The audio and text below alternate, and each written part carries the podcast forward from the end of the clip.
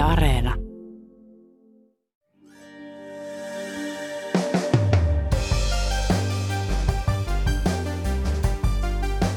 Suomesta tulee venäläisturisteille pian ainoa maareitti Euroopan unionin alueelle, kun Baltian maat ja Puola kieltävät heidän maahantulonsa. Virossa ihmetellään Suomen juridista näpertelyä ja Suomessa taas katsotaan Baltian maiden rikkovan yhteisiä sääntöjä. Miten on mahdollista, että samoja sääntöjä tulkitaan näin eri tavoilla? Kuka on oikeassa? Tänään on perjantai 16. syyskuuta. Kuuntelet Ylen uutispodcastia. Minä olen Sami Lindfors.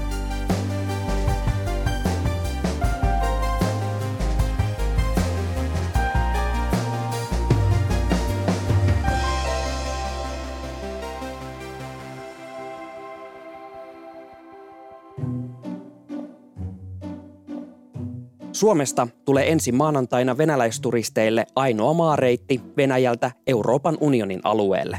Baltian maiden ulkoministerit kertovat sopineensa yhteisestä maahantulokielosta Schengen-viisumin omaaville venäläisille. Ja samalla huomio kiinnittyi siihen, että Suomi ei ole kielossa mukana. Ulkoministeri Haaviston mukaan viisumikysymystä pitää käsitellä EUn tasolla. Suomi on aiemmin päättänyt rajoittaa venäläisille myönnettävien turistiviisumien määrää murtoosaan siitä, mitä myönnettiin ennen Venäjän aloittamaa hyökkäyssotaa Ukrainassa. Oma näkemykseni on se, että kyllä tätä pitää rajoittaa. Ei ole oikein, että samaan aikaan kun Venäjä käy hyökkäyssotaa Euroopassa, venäläiset turistit voivat vapaasti liikkua. Se, että Suomi ei kuitenkaan aio kieltää venäläisturistien maahantuloa ja lopettaa turistiviisumien myöntämistä kokonaan, ei tunnu istuvan kaikkien oikeustajuun. Suomen mukaan oikeustajuun ei mahdu Schengen-säännöstön rikkominenkaan. Jussi Tanner, minkä takia Suomi ei ole liittynyt tähän Baltian maiden ja Puolan yhteisratkaisuun? No, me on tietysti tehty itsenäisesti se arvio, että, että mm, minkälainen, äh, minkälaiset toimet on niin kuin sekä vaikuttavia että sitten sellaisia, jotka, jotka äh, on niin kuin Schengen-säännöstön ja muun velvoittavan oikeuden kanssa yhteensopivia. Suomen kanta on epäsuorasti se, että Baltian maiden ja Puolan päätös on Schengen-säännöstön vastaista. Tämä ajatus sai esimerkiksi Viron ulkopoliittisen instituutin johtajalta Kristi Raikilta suorasanaista kritiikkiä. Minusta nämä perustelut kuulostaa suoraan sanottuna vähän tekopyhältä, koska Suomi omassa niin kuin viisumien myöntämiskäytännössä mm. on kuitenkin ottanut käyttöön niin huomattavat rajoitukset, että käytännössä voi sanoa, että venäläisille turistiviisumin saaminen tulee olemaan jatkossa lähes mahdotonta. Miten on mahdollista, että Suomi ja esimerkiksi Viro katsovat samaa sopimusta ja kumpikin osapuoli tulkitsee sitä mielestään oikein? Miten Virossa tehtiin päätös, jota Suomen mukaan ei voi tehdä?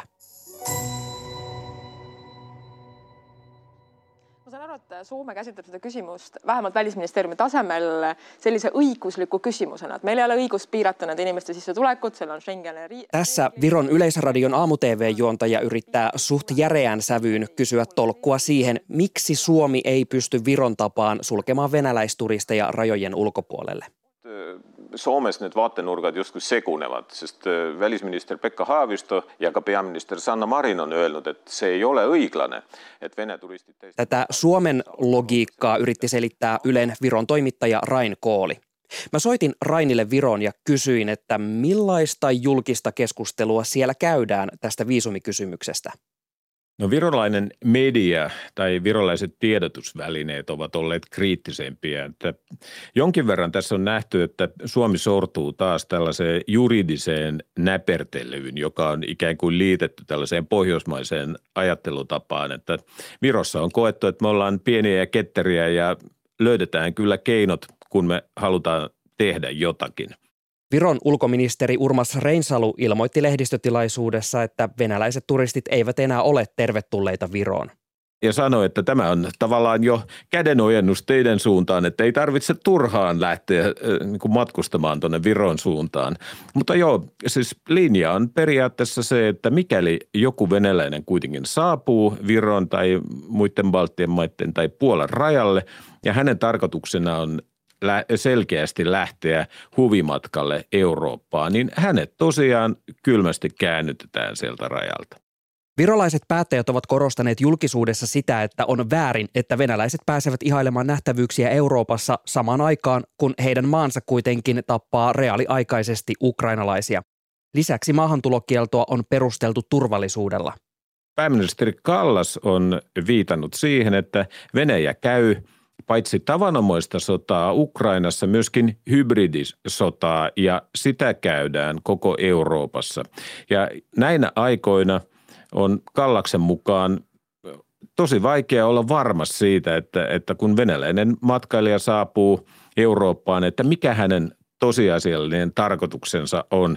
Että vaikka hän nyt näyttää turistilta, niin eh, lähivuosilta tai viime vuosilta on kuitenkin esimerkkejä siitä, että venäläisiä vakoijia on tullut aivan muina miehinä eh, rajan yli ja, ja päätynyt Eurooppaan jopa myrkyttämään sitten toisin ajattelijoita. Eli, eli tähän viitaten eh, Kallas on, on tuonut tavallaan tämän turvallisuushuolen tähän mukaan ja, ja viitannut siihenkin, että Viron tapainen pieni maa ei kuitenkaan pysty tarkastamaan jokaista tulijaa riittävän perusteellisesti, että mikäli tällaiseen lähdettäisiin, niin se vaatisi kohtuuttomasti resursseja Rainin mukaan Baltian maiden ja Suomen poliittinen ero venäläisturisteista puhuttaessa näkyy selvästi.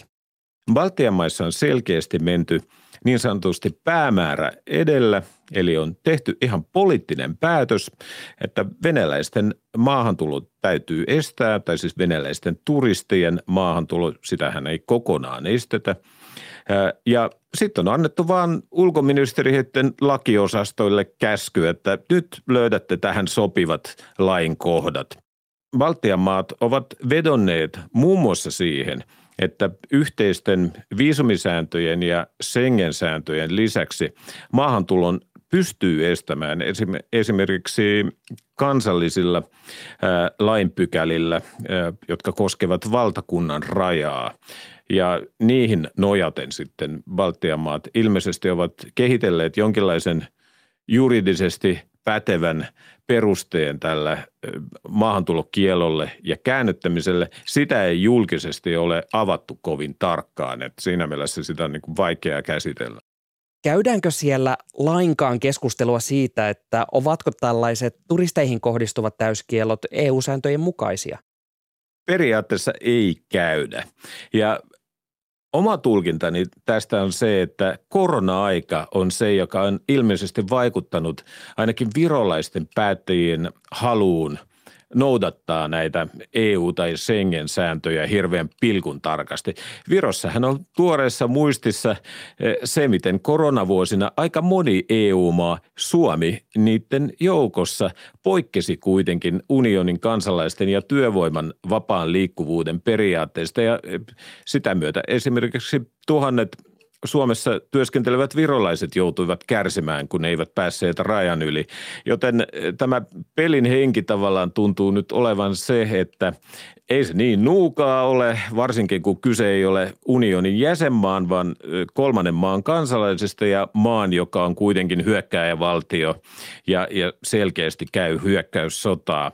Ja lisäksi Virossa on kuitenkin tulkittu EU-komission tällaisia tuoreimpia lausuntoja viisumi- ja matkustusasioissa luettu niitä vähän kuin pirun raamattua ja, ja todettu, että ne jättävät jäsenmaille erittäin paljon harkintavaltaa venäläisturistien suhteen. Onko se sitten totta tai ei, niin se on vähän katsojan silmässä. Mutta miten Suomi sitten oikein perustelee päätöstään? Yle pyysi ulkoministeriöstä ja oikeuskanslerilta päätöksenteon pohjana olleet oikeudelliset arviot venäläisten turistiviisumeista ja maahantulosta. Saimme ulkoministeriössä hallituksen iltakoulua varten laaditun muistion. Siinä todetaan, että kansallisuuteen perustuvat rajoitukset eivät ole viisumisäännöstön mukaisia ja muistion mukaan tämän on komissiokin sanonut – Tämä nyt saattaa lähentyä sitä virolaisten pilkkaamaa juridista näpertelyä, mutta minussa heräsi sisäinen legalistini ja halusin oikeasti ymmärtää, mistä tässä on kyse. Pyysin EU-oikeuteen erikoistuneen juristin Pekka Pohjankosken katsomaan muistion perusteluja kanssani. Hänen mukaansa Suomen perusteluissa tuodaan esiin oikein se, että viisumiasioita pitäisi käsitellä yksilöllisesti. EU-viisumisäännöstöhän tietysti, niin kuin sanoin, rakentuu tällaiselle yksilölliselle viisumihakemusten käsittelylle. Eli ei ole se on sinänsä, niin kuin on tuotukin esiin Suomessa, että tämmöisten varsinaisten niin kuin kollektiivisten viisumipäätösten tekeminen ei ole mahdollista. Että esimerkiksi ei voi niin kuin etukäteen päättää, että kenenkään venäläisen hakijahakemusta ei tulla ottamaan käsittelyyn ylipäätään. Koko viisumikeskustelun varsinainen ydin on Pohjankosken mukaan siinä, voidaanko katsoa, että venäläiset turistit olisivat kategorisesti mahdollinen uhka turvallisuudelle tai yleiselle järjestykselle, kuten Baltian maat ja Puola sanovat. Suomen ulkoministeriön muistiossa pidetään Viron ratkaisua julistaa venäläiset turvallisuusuhaksi juridisesti arveluttavana. Pohjankosken mukaan EU-säännöissä kuitenkin on varaa tulkinnalle. Jos mennään siihen, että onko, onko liikkumavaraa sinne toiseen suuntaan, mitä, mitä nämä Baltian maat ja Puola väittää, niin vaikka henkilökohtaisesti on ehkä sitä mieltä, että, että kyllähän se niin kuin saatetaan, voidaan katsoa myöskin niin kuin Suomi, Suomi esittää vähän niin kuin ikään kuin lain – hengen vastaiseksi, jos tehdään hirveän niin kuin kategorisia päätöksiä siitä, että kaikki yksilöt, yksilöt muodostaa tämmöisen turvallisuusuhan, niin sinänsä EU-tuomioistuin on katsonut vakiintuneesti, että jäsenvaltioilla on niin kuin hyvin paljon ö, harkintamarginaalia sen suhteen, että minkälaiset seikat muodostaa ö, uhan kansalliselle turvallisuudelle esimerkiksi tällaisessa tilanteessa ainakin nyt ottamatta vielä kantaa siihen, että kumpi näistä tulkinnoista on vakuuttavampi, niin voi todeta, että molemmat on teoriassa mahdollisia juridisia argumentteja tämän viisumisäännöstön piirissä. Ohjankoski kummastelee myös joitain ulkoministeriön muistion argumentteja, kuten sitä, että venäläisturistien viisumien kieltäminen merkitsisi kansalaisuuteen perustuvaa syrjintää. Siellä ensimmäiseksi esimerkiksi puhutaan siitä, että, että tämä turistiviisumihakemusten vastaanoton keskeyttäminen jollain tavalla johtaisi niin kansallisuuteen perustuvaan syrjintään. Mutta se on jossain määrin mun mielestä hieman kummaksuttavaa, koska kyse on niin tämmöisen yhden hakijakategorian erilaisesta kohtelusta ja, ja mun nähdäkseni tässä viisumisäännöstössä ei edes kielletä niin nimenomaan kansalaisuuteen perustuvaa erilaista kohtelua, että tässä muistiossa viitataan etniseen – alkuperää ja EU-oikeudessa vakiintuneesti nämä on kuitenkin ihan eri, eri asioita, että tässä on, niin kuin, on säännelty lähinnä siitä, että konsuliviranomaiset ei saa toiminnassaan syrjiä nyt esimerkiksi etnisen alkuperän perusteella. Ja mm, tietysti viisumisäännöstys, joka nimenomaan perustuu jossain määrin kansalaisuuteen, niin kansalaisuutta käytetään tietysti merkityksellisenä kriteerinä Suomen ulkoministeriön mukaan EU-komissio on todennut, että Viron ja muiden rajoitukset eivät ole Schengen-säännösten mukaisia. Koska kyse on ilmeisesti suullisista keskusteluista, Pohjankosken mukaan on vaikea arvioida, onko kyse komission virallisesta oikean protokollan mukaan lausutusta kannasta. Maalikosta tuntuu aika ihmeelliseltä, että tällaiseen asiaan ei saada selkeää vastausta vaikkapa sitten komissiosta – EU-säännöstö kuitenkin on Suomessa velvoittavaa oikeutta. Sinänsähän EU-lainsäädännön osalta ei nyt ole mitenkään poikkeuksellista, että, että se voi olla tulkinnanvarasta ja se voi olla joskus, joskus väliä. Se on ollut ehkä vaikeiden neuvottelujen tulos ja toisaalta on haluttukin tämmöisiä tilanteita varten jättää jäsenvaltioille jonkin verran harkinta, harkintavaltaa. Mutta että kuten sanottu, no EU-oikeuden piirissä EU-tuomioistuin on se instanssi, joka viime kädessä sen viime sijaisen tulkinnan antaa. Komissio voisi ottaa asian virallisesti kantaa ja aloittaa rikkomusmenettelyn, jos joku jäsenmaa rikkoo sääntöjä. Mutta tämä on poliittisesti kuuma kysymys ja toistaiseksi vaikuttaa siltä, että komissio ei ole halukas ottamaan ainakaan julkisesti kantaa siihen, kenen tulkinta on oikea. Lopullinen vastaus asiaan saataisiin todennäköisimmin siten, että joku venäläisturisti riitauttaa kielteisen päätöksen ja asia päätyisi EU-tuomioistuimen käsittelyyn. Mutta siinä menee aikaa. Suomi siis luultavasti voisi tehdä saman ratkaisun kuin Baltian maat ainakaan ilman välittömiä sanktioita, mutta onko se järkevää tai toivottavaa on toinen asia.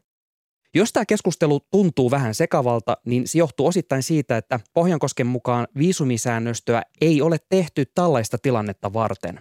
Et ehkä sinänsähän niin perimmäinen ongelma tässä asiassa on, että näillä viisumisäännöillä jossain määrin pyritään nyt tekemään ulkopolitiikkaa. Mutta varsinaisesti nämä viisumisäännöstöt ei ole niin alun perin tarkoitettu tähän, vaan se on tarkoitettu siihen, että sillä säännellään yksilöiden maahantuloa. että jos halutaan säätää pakotteita koskien venäläisiä yleisesti, niin se olisi järkevää tehdä EUn yhteisen ulko- ja turvallisuuspolitiikan piirissä. Suomea on viisumipäätösten yhteydessä jälleen kritisoitu legalistiseksi pilkun viilaajaksi ja siitä, että meillä mennään pykälien taa piiloon. Mitä sä ajattelet tästä kritiikistä?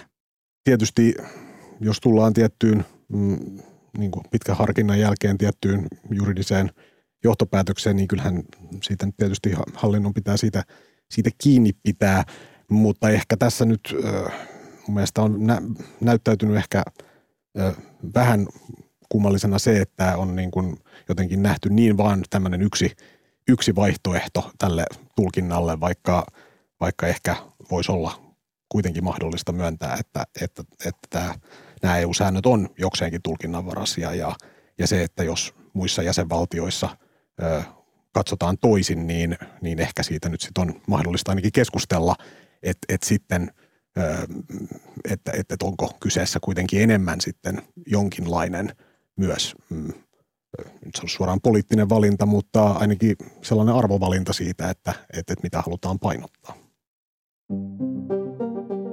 Ja tässä päästäänkin asian varsinaiseen ytimeen eli poliittisiin kysymyksiin. Suomen hallitus on korostanut, että se haluaa tavoitella EUn yhteisiä ratkaisuja. EU onkin kiristänyt viisumilinjaa ja antanut ohjeistuksia tiukennuksista. Pohjankosken mielestä Suomella on ollut jonkinlainen viestinnällinen ongelma. Mitä oikein tarkoitat sillä?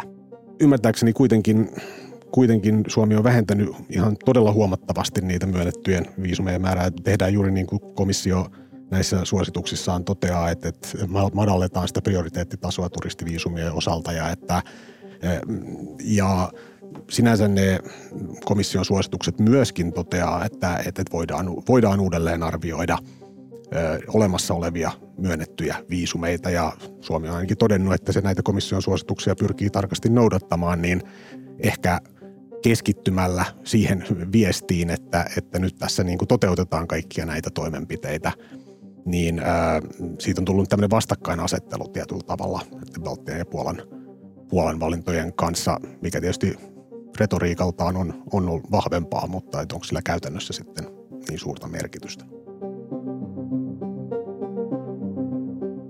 Ja vielä oikaisu edelliseen uutispodcast-jaksoon, jossa hoitajamitoitus kuvattiin väärin. Hoitajamitoitus tarkoittaa sitä, montako hoitajia vanhustenhoidossa on ikäihmistä kohti, ei työvuorossa, kuten jaksossa sanottiin.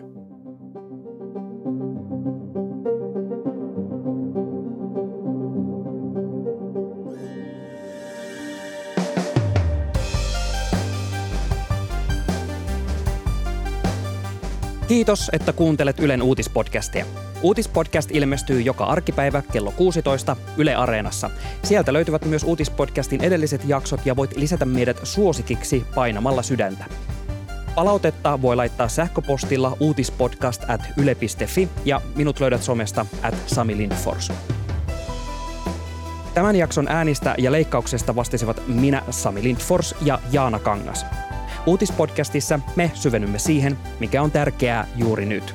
Kuullaan maanantaina.